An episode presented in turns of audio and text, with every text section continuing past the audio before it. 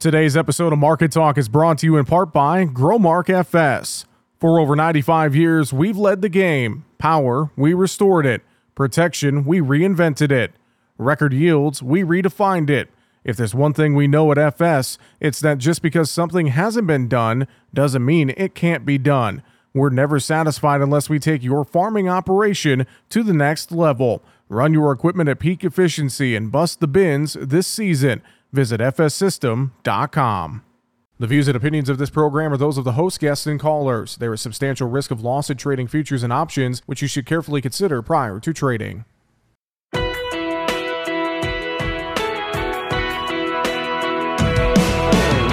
Bringing you the ag information you need. This is Market Talk, produced by the American Ag Radio Network. Now, here's your host, Jesse Allen. Well, we saw corn and wheat round out the week higher with pressure in soybeans, bean meal, and bean oil, while the cattle trade took another hit to the downside as well to wrap up the week on Friday. Welcome to Market Talk. Thanks for joining us here today as we talk about what's happening in the markets and issues impacting rural America. I'm your host, Jesse Allen. Program brought to you by our friends at Growmark FS. Find your nearest FS retailer and all the services they offer online at fssystem.com. Coming up on today's show, we're going to talk markets with Kristi Van Ahn-Kjeseth with Van Ahn and Company. She will join us in segment two and three and give us her perspective on the market trade as we uh, wrapped up the week, but also officially started the uh, month of December. Can't believe that it is already uh, December 2023, but it in fact is. And so we talk about uh, that impact on the market as well and more. Uh, we'll have that conversation with Kristi Van Ahn. She's coming up here in just a little bit. Also, we'll run through some of the closing market numbers uh, here in a second. But first, uh, we got some comments from Ryan Moe. Uh, with StoneX filling in for Arlan Suderman during our midday commentary on Friday. And Ryan gives us a few thoughts and notes in the grain trade as well as in the energy market. It's been an interesting week uh, in the energies and the stock market and more. So let's listen to that conversation from around midday on Friday with Ryan Moe from StoneX, starting with his thoughts in the grain trade. For grains, big driver is going to be the soybeans here today. When we look across the soy complex, we see oil down, meal down, and those are then going to drag soybeans along with it. Uh, we have a crush report that's coming out here any minute, and that is going to be the catalyst to go ahead and drive us either higher or lower for the rest of the day. Corn not following along in compassion as it usually has been doing. One has to wonder if there isn't some bottom feeding taking place out there with uh, markets getting hit pretty hard earlier this week. Yeah, I was going to say this corn market uh, hitting a bottom. Wonder if maybe some farmers sold a, a, potential low here, possibly. And I know too, wheat bouncing off some uh, some new lows we set early in the week. I have to think wheat's maybe helping keep corn a little bit elevated here, Ryan.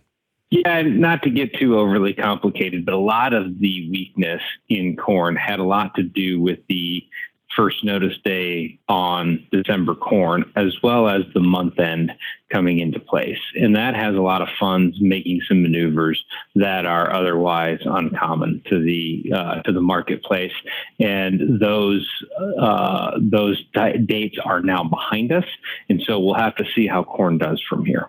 Over in the energies and the outside markets, fairly quiet day in the outside markets. The Dow is up a little over 200 some points. The dollar's a little quieter though. Crude oil's a bit quieter after some volatility this week, but we look at that overall uh, outside market picture. Anything big driving the driving the markets in your eyes here as we near the weekend? Well, there was an OPEC Plus meeting that took place here earlier this week that turned out to be just a real dud. Uh, they were very careful about signaling to the marketplace what they were intending to do, and they followed through and they did exactly what they said they were going to do.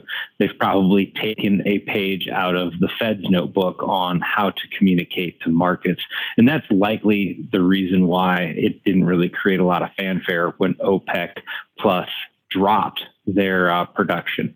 also it probably gives credence to just how little influence OPEC has on the marketplace in this day and age. Uh, we've seen world production increase in lots of other areas in definitely the heart of heart of America here, um, and that has really weakened OPEC's grip on the marketplace in the oil space. And once again, that is Ryan Moe from StoneX filling in for Arlan Suderman for our midday commentary on the day Friday. We do appreciate a few notes from Ryan there. All right, let's take a look at the closing numbers from Friday's session uh, here. As we saw again, corn and wheat had an okay day. Beans, though, under pressure. December corn was two and three quarters higher, 464 and a half. March corn up two 484 and three quarters. And we look over at uh, new crop D's 24 corn. That was up one and a half at 513 and three quarters. In the soybean trade, January down 17 to three quarters, 1325. March beans down 60 to three quarters, 1345 and a half. And November 24 beans 11 to three quarters lower, 1282 and a quarter. Soybean meal for the December contract down 1690 a ton, 425.30. January B meal down 11.30 a ton at 412.70. We look over at bean oil. December down 91 points, 51.38, and January bean oil was 81 points lower, 51.45. All right, the wheat trade. Chicago wheat, December six and three quarters higher, five seventy seven. March up four and three quarters, six oh two and three quarters. July Chicago wheat three and a half higher, six twenty eight and a quarter. Kansas City hard red winter wheat December one and three quarters higher on Friday, six forty five. March three and three quarters at the close, six forty six and three quarters. July KC wheat three and a half higher, six fifty six. Looking at spring wheat, December Minneapolis unchanged, 702 and a half. March was up three quarters, 730 and a quarter. July spring wheat, one and three quarters higher, 750 and a half. Oats, December up 20 and three quarters, 394 and three quarters. March oats up 14 and three quarters, 384 and three quarters. We saw canola down 11 to 19 in the front months uh, on the day on Friday as well. Moving lower uh, with the soy complex. Over in the cotton market, December down 98 points, 78.42. March cotton down 64 points, 79.42 on Friday. We saw deferred coffee higher. Front months were a little bit lower. Sugar, cocoa lower on the day. Orange juice was down. Lumber traded a dollar to a dollar fifty higher on the session. The dairy markets we saw kind of a mixed bag there, right around unchanged in uh, milk and cheese and butter. Let's move over to livestock trade. Live cattle for December 160 lower on Friday, 169.27. February live cattle 270 lower, 169.12. We saw April down 280, 170, 162. June live cattle down 265, 167.55. Feeder cattle, January 552 lower, 214.42. March down 535 at 217.22. April feeders down 550, 221.17. And the hog trade, December 17 lower, 68.60. February lean hogs 137 lower at 70.10. April hogs down 97, 76.37. May hogs down 50 cents, 83.77. And last check, the uh, lean hog index was down 18, 71.35. The feeder cattle index was up 252 at 224.77 at last check. And I just want to take a quick peek at uh, cattle country on the day Friday as we look at things there. Uh, just seeing a little bit of bid activity around 273 dressed in Nebraska, but looked like most of the trade was done for the week. All right, coming up next, we are going to talk more about what is happening in the markets as we wrapped up the week and moved into the month of December. We're going to be joined for market analysis by Kristi Van Ahn with Van Ahn and Company. She'll join us next as we're back with more market talk on the way right after the break. Make sure to subscribe to the Market Talk YouTube channel. You can watch our latest interviews with top market analysts in the country, find bonus content, and much more. It's easy. Just go to youtube.com slash at Market Talk Ag and hit the subscribe button. Or you can search for Market Talk Ag on YouTube. Bringing you the ag information you need. This is Market Talk. Now, back to Jesse Allen. Well, as we wrapped up the week of market trade on Friday and technically officially started the month of December, quarter wheat found a little bit of continued strength to wrap up the week, while soybeans and meal pound pressure, and of course, the cattle market uh, to stay volatile. What else is new here this week? Joining us to talk about things, we welcome in Kristi Van Ahn. She's with Van Ahn and Company for market analysis here today on Market Talk. Kristi, good to catch up with you. Hope you had a great Thanksgiving. Hope things are well there in Minnesota. Yeah, it is. It's been fantastic, and it's hard to believe it's already December. I when you're writing the update and you see that change in month, you're like, holy cow. I mean, this mm-hmm. is just flying by. Yeah, the year is flying by, no doubt. And uh, before we know it, 2024 will be here and we'll be uh, talking about a new year, but we still got one month to go. And, uh, you know, end of the year is always an interesting time in the markets. It could be volatile. It can uh, be a time where a lot of folks uh, try to wrap up their marketing for the year before we flip the calendar officially. And, uh, it's been an interesting week in the market trade to say the least. Um, I'll start with soybeans and meal, the big loser on the day, Friday. Uh, I know we've been watching South America weather pretty closely. I know we got a crush report out Friday too, so I wonder if there was some influence there. I don't know. What's your take in soybeans? What what gives with the uh, pressure to round out the week?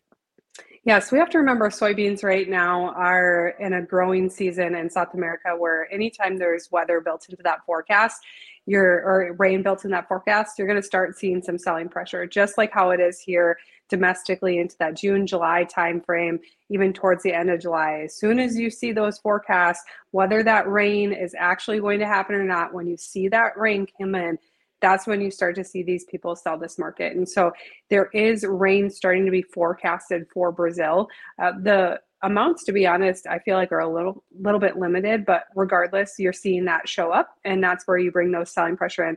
We have to remember that managed money has been aggressive sellers of commodities corn wheat cattle markets and they have not really been there for soybeans.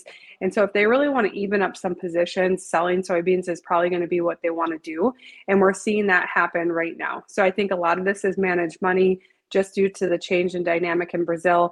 And then you're going to come in here over the weekend, and if the rains don't materialize, you're going to see probably all this market come back plus some, right? But if we see those rains, we are going to be on a defensive mode for a while. Extended forecasts for Brazil still offer the same situation that we've been in, which is too wet for the south, too dry and hot for the central to northern parts of Brazil.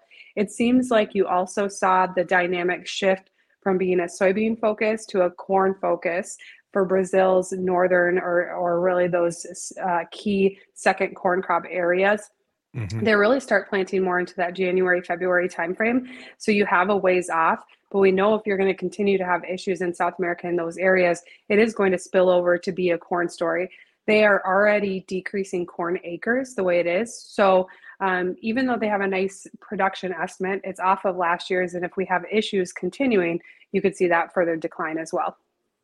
In terms of beans here, I, think it was on Monday, maybe we bounced off that 200 day moving average at 1325 area support in January beans. I mean, if we see the rains materialize and maybe try to turn this market back down a little bit more, would that be kind of the target area you're looking for support here on January beans? What do you think, Kristi?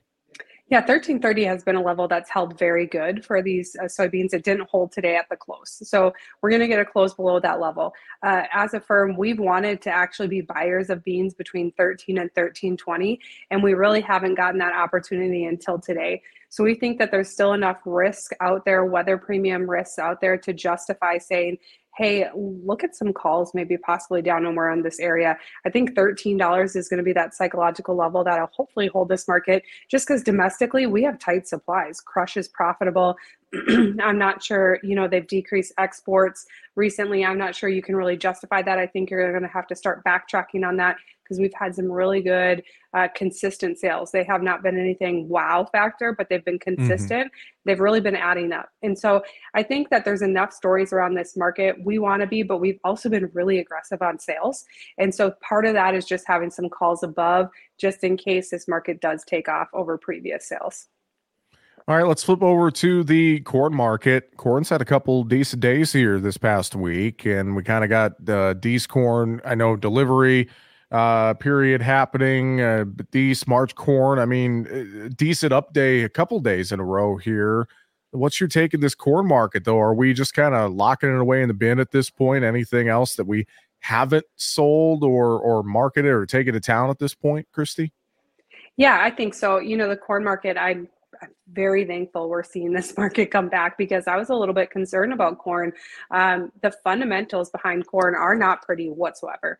Um, we're going to battle that dog for quite some time because we are well above a 2 billion bushel carryout. So we are going to have a monthly report that consistently reminds us that we have a lot of corn in the US. So we can get all these other little stories. Um, you can get issues in South America. We can have our demand start to pick up. We know ethanol profitability is great. So we have these stories that give us the possibility and potential for a rally, but we are going to get monthly reminders that we need this to sustain itself for high demand. And so for corn, what we did today is we started to look at some 24. You know, you look at these 24 corn 512. I think a lot of guys are at the farm right now looking and saying, I don't want to sell any corn below $5. And now I'm seeing that potentially happen for my corn in the bin. I do not want to have to deal with it next year. So you can look at some tools to be using for 24 um, to be looking at some some profitability above that $5. So we started to look at that. Um, as far as corn goes, I think it's really riding on the back of wheat. You see KC wheat uh, 50 over 50 cents off its low. So corn, wheat, all made new contract lows earlier in the week and are showing some great signs on the chart to rebound. And it's led by wheat. And typically, if we want to see something dig out of a hole, it does need to be led by wheat. And I think as long as wheat can be a friend of corn, corn can get up to some of those price counts, hopefully 5 to 509 on March. And then even for those deferred contracts coming back up to that 515, 525 level. And to your point there about looking at D's 24 corn, how aggressive are you getting on on 24 corn or or bean marketing here at this point? I know a lot of times we get to the end of the year, folks will, will kind of sit down, look at all their books, it's tax season, et cetera, but they'll also look at that marketing plan. I mean, uh, you know, should we be thinking about getting super aggressive here at this point or or at least dipping our toe in the water a little bit, Kristi? Yeah, we just moved to 30% on next year's corn marketing today. So we went from 20 to 30%. Um, we did it in a couple different ways you can sell, but most of ours got done in an option strategy of some way, somehow, um, depending on if you are tolerant to margin risk or not. That kind of decided where you're at.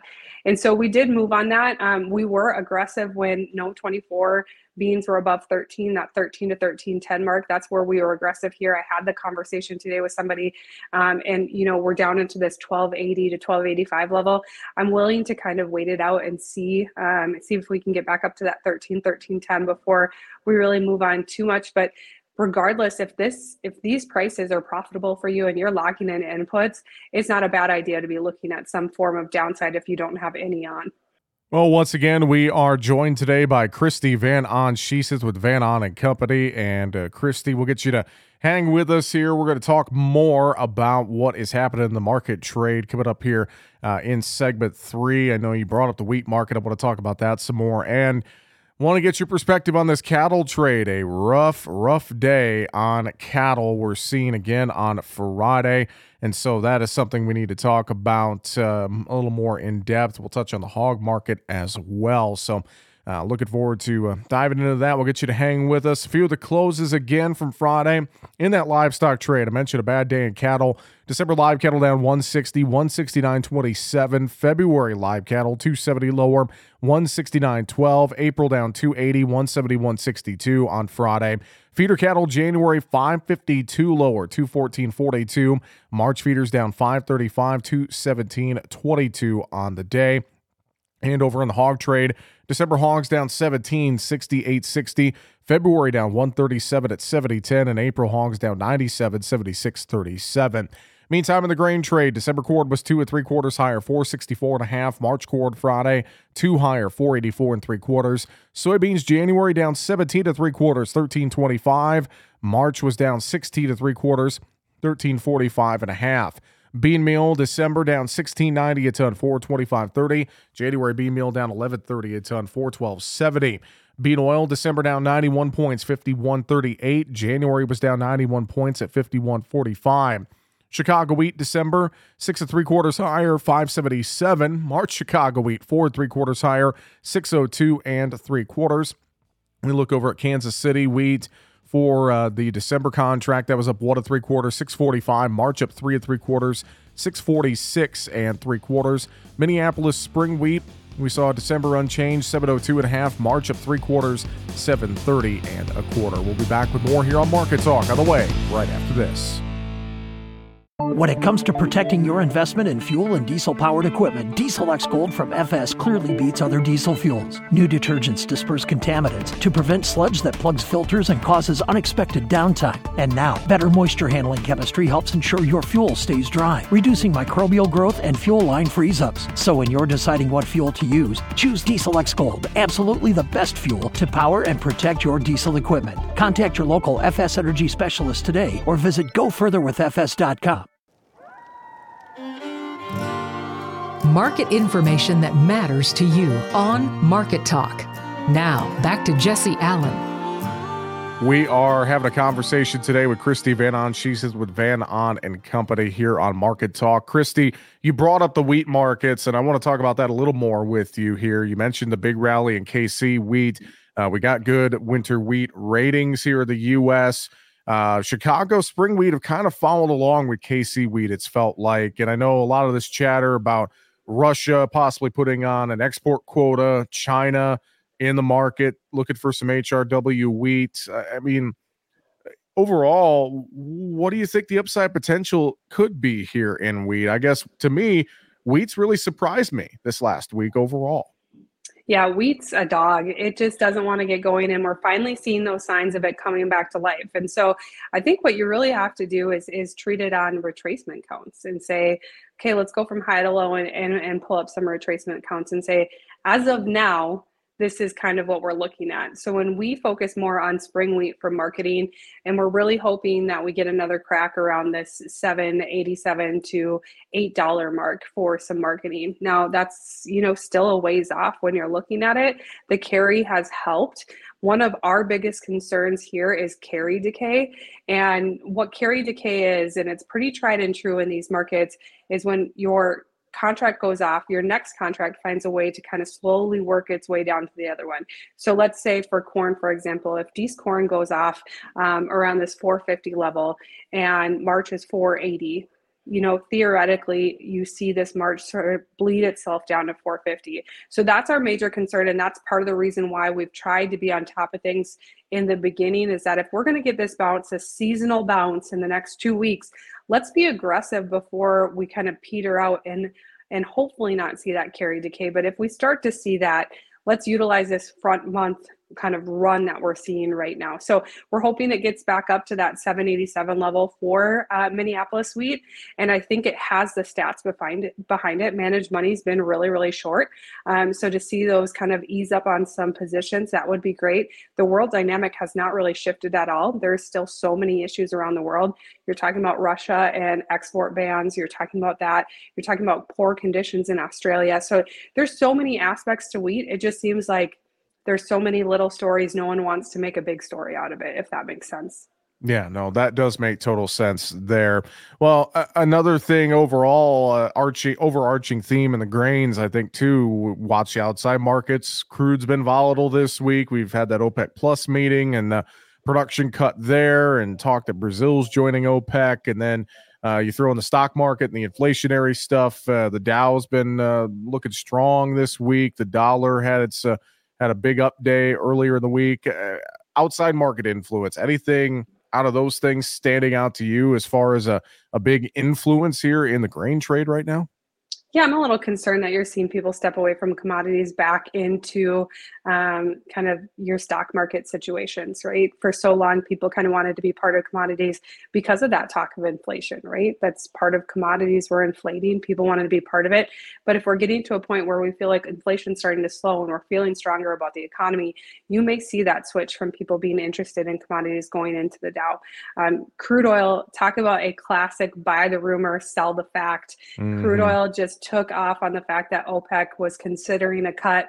We got the cut plus some, and then the market completely sold off out, out of that. And so, mm. it, you know, we feel like when you're looking at crude oil, the range that we're at right now, anywhere from the 70 to $74 range, you should be having conversations with your fuel um, buyer about what your needs are. And I think that's one thing, you know, okay, you put your grain in the bin, you don't want to deal with grain marketing for the next two months, that's fine. But what you should be focusing on though over the next two months seasonally is your fuel needs. So make sure you're paying attention to that and having those conversations with your fuel buyer um, because seasonally coming up pretty soon is one of that better times to book some of your needs. All right, let's go over to livestock. Cattle, Kristi, I can we not make sense of yeah, can we not? I can't make sense of this market, honestly. He lost another little over five in feeder cattle again on Friday, two to three in in the fat cattle trade. I mean, it's just been a just been a carnival ride, so to speak, here, this futures trade since the uh, previous Friday, since after Thanksgiving. It's just been crazy to watch this cattle market any thoughts? Is this purely, I guess, is this purely funds getting out of the market and now we're just seeing this whiplash until we find our support here? What do you think? Yeah, I think it is a lot of funds. Like you want to you want to check how bold you are. You participate in the the cattle markets right now, right? That is not for the weak-hearted. And the cash trade is actually holding on very well. I've had multiple conversations with guys. That's not changing. People are looking to buy feeders right now, and that those prices aren't really changing. And so we're not seeing it. We're seeing it more in the futures board. And honestly, I think eventually that's going to be a huge opportunity for producers to see that the the futures board is such a discount to cash.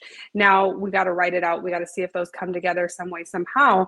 But it's pairing up to be a really big difference between the two of them. So that leads to manage money and saying manage money is being so aggressive right now. I think another problem with it is that when you see these aggressive movements, sometimes it brings out the worst emotions in a person. So um, when you're thinking and you're saying, hey, fundamentally we know that there's tight supplies all of a sudden you're starting to have these questions of do we have t- tight supplies are we really that tight do we have those concerns now we know cattle. You can't change the dynamic in a quick fashion. Grain markets we get a new year every year. Not the same situation for cattle but you're starting to mm-hmm. have people have that conversation. And when they start to have that you have people bring in and be even more sellers. I think the dynamic is the same.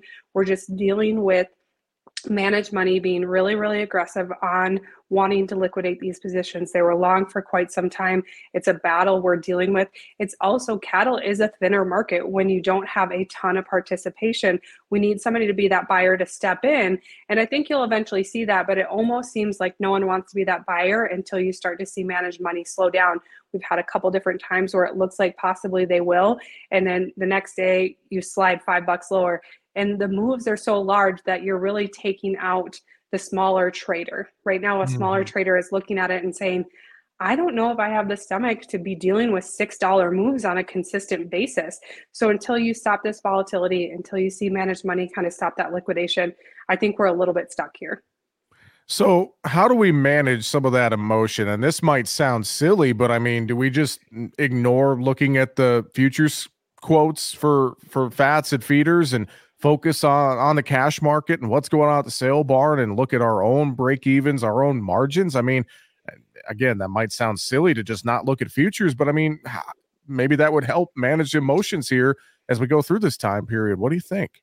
Yeah, I've had a lot of conversations about LPR, talking about your cattle insurance. Pretty much the way to look at it is almost like it's a subsidized put. And so I think that's the best way to start is saying, hey, if we're really concerned, if you're concerned, if you need something to sleep at night, go that route because it's a subsidized put. It's it's going mm-hmm. to be mm-hmm. cheaper than trying to do it in your own account. You can put a floor underneath yourself to know, hey, I, I know that below this I'm protected. I would say that would be the first start as far as looking at trying not to panic and, and participate.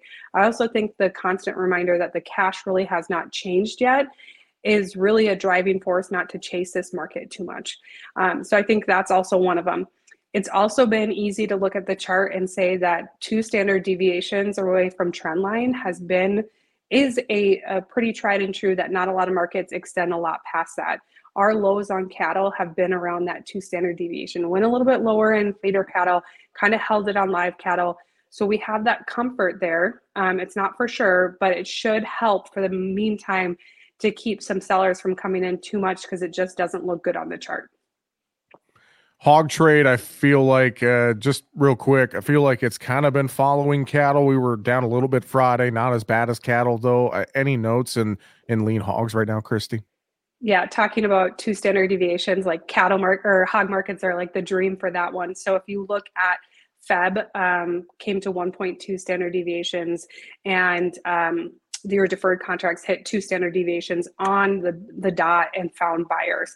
So that market is kind of that same situation, except I feel like we've seen better progress bouncing off of those lows where we haven't seen quite the follow through that we've had into the cattle markets. So those deferred contracts are actually looking really good on the chart right now. Your Febs, your Aprils, your Junes for the hogs. When I talk about two standard deviations, if you remember back to like classes when you think of your bell chart and how at the very ends it's so thin, you don't have a lot of occurrences there. That's kind of what you're looking like on a chart is that yes, it can happen, but the likelihood of a lot of trade above and below those levels is just not statistically there. All right. Final thoughts as we wrap it up here today, Kristi. Uh, anything else you want to mention or reiterate to folks today? Yeah, I, I don't want to sound like a broker right now, but I'm going to sound like a broker for a quick second. And that's when it comes to corn. Corn uh, option volatility is so limited. Corn options are so cheap, in our opinion, right now that to take advantage of them to use in your marketing, I think is huge. To be looking at saying, hey, I might have to make some corn sales sooner than I thought. Um, utilize some calls. Um, there's some conversations out there that are very, very bullish corn. And I'm not saying that can't happen, but I do think that it's a little bit uh, risky to be um, risking that much on the hopes that this market runs. And so I think you could make some good choices on the cash side especially because I'm friendly basis as we finish out this year into the beginning, especially at ethanol plants, that you could utilize that. And then those options are very cheap right now for corn to really add to your marketing plan. Kristi, if folks have questions, they want to reach out to you and the team there at Van Ahn and Company. I know they can get a hold of you easily. How can they reach you? Yeah, you can call us at 1 800 648 5494. And I know they can find you online too at vanahnco.com. Kristi Van Ahn, with Van Ahn and Company. Thanks for joining us on Market Talk today, and we will talk to you again soon. Thank you. All right, we will take a look at some news headlines and wrap things up here today for Market Talk. We'll do that on the way right after this. Make sure to subscribe to the Market Talk YouTube channel. You can watch our latest interviews with top market analysts in the country, find bonus content, and much more. It's easy. Just go to youtube.com slash at Market Talk Ag and hit the subscribe button. Or you can search for Market Talk Ag on YouTube. Keeping you informed with the latest market information for your operation. This is Market Talk. Now, back to Jesse Allen.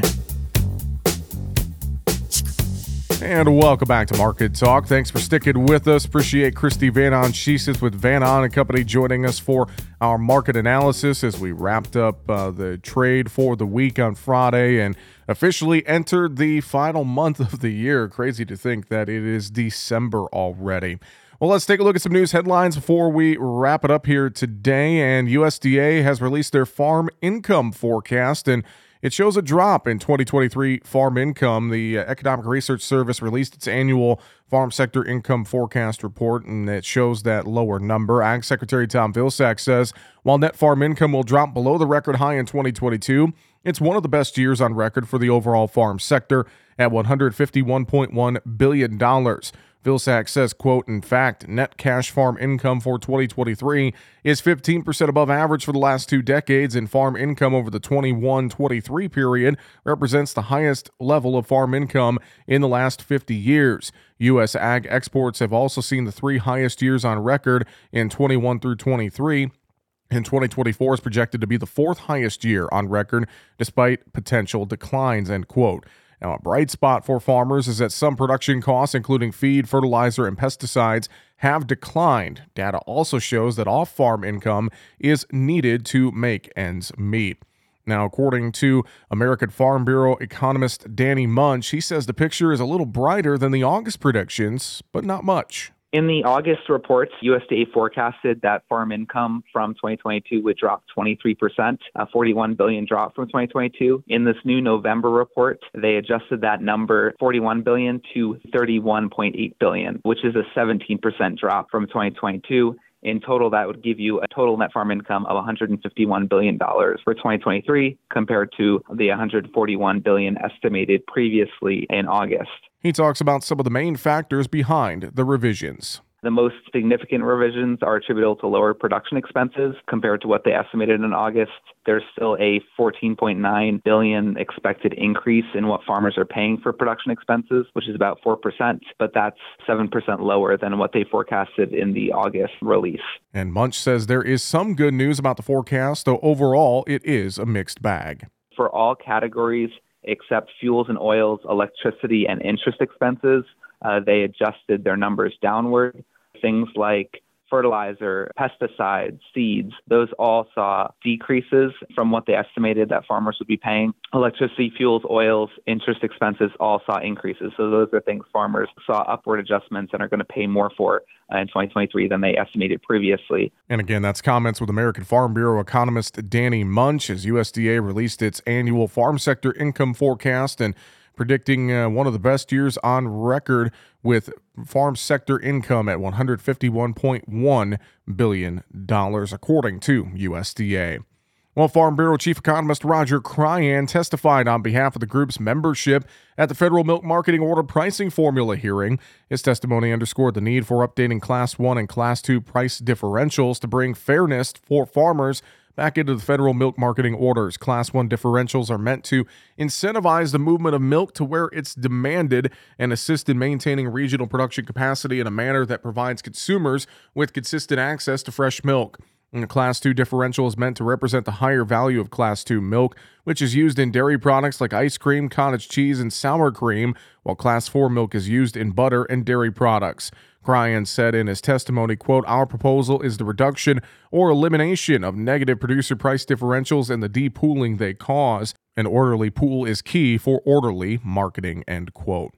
Well, it was a first for sustainable aviation fuel, a 100% SAF transatlantic test flight from London to New York, and it has the ethanol industry smiling. Virgin Atlantic says its flight to New York's JFK International Airport was powered by fuel from plant sugars and waste fats and emitted 70% less carbon than oil based jet fuel.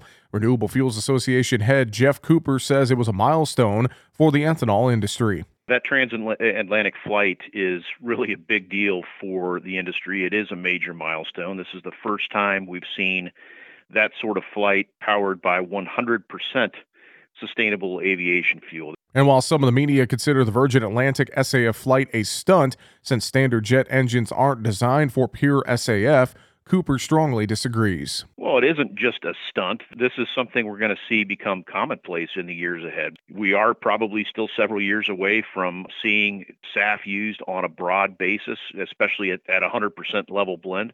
But most sustainable aviation fuel being produced today is chemically identical to the petroleum based jet fuel that it's replacing. Meantime, SAF is considered a drop in fuel that could extend standard jet fuel. So you can blend it in with uh, kerosene based jet fuel today. Again, typically the level that we see most commonly is 50%, but obviously this project has demonstrated you can go all the way to 100%. Now, separately, the ethanol industry is hailing Iowa's filing of a motion for summary judgment to force EPA to finalize its rule already more than a year late to allow Iowa and six other Midwestern states to sell E15 year round. Well, news on that coming as well here this past week as EPA plans to issue a final E15 rule by March 28th of 2024 and they have asked a federal court to allow the agency to meet that deadline in a motion for summary judgment filed this week. According to a DTN article, this would result in applying the same volatility limitations to both E15 and E10, essentially putting them on the same footing in states including Iowa, Illinois, Minnesota, Missouri, Nebraska, Ohio, South Dakota, and Wisconsin. Now, by law, EPA was required to set that waiver aside and to finalize a rule within 90 days of the request originally back in 2022. And in the motion filed this week in the U.S. District Court for the District of Southern Iowa, EPA admits the court has the power to force the agency to act since it violates the Clean Air Act provisions on such requests. Now, the EPA asked the court to consider what is reasonable in setting a deadline for an E15 rule to be finalized. The agency said the rulemaking is the first time EPA has promulgated a final rule under this provision of the Clean Air Act. So we'll continue to watch that situation closely in regards to year round E15 being seen in the Midwest. All right. Well, we are out of time here on Market Talk today. That's going to do it for the show. Thank you for joining us and uh, letting us be part of your daily conversation as we talk about the markets and issues impacting rural America. Have a great rest of your day. I'm Jesse Allen. Thanks for listening to Market Talk. When it comes to protecting your investment in fuel and diesel powered equipment, Diesel X Gold from FS clearly beats other diesel fuels. New detergents disperse contaminants to prevent sludge that plugs filters and causes unexpected downtime. And now, better moisture handling chemistry helps ensure your fuel stays dry, reducing microbial growth and fuel line freeze ups. So when you're deciding what fuel to use, choose Diesel X Gold, absolutely the best fuel to power and protect your diesel equipment. Contact your local FS Energy specialist today or visit gofurtherwithfs.com. Make sure to subscribe to the Market Talk YouTube channel. You can watch our latest interviews with top market analysts in the country, find bonus content, and much more. It's easy. Just go to youtube.com slash at Market Talk Ag and hit the subscribe button. Or you can search for Market Talk Ag on YouTube.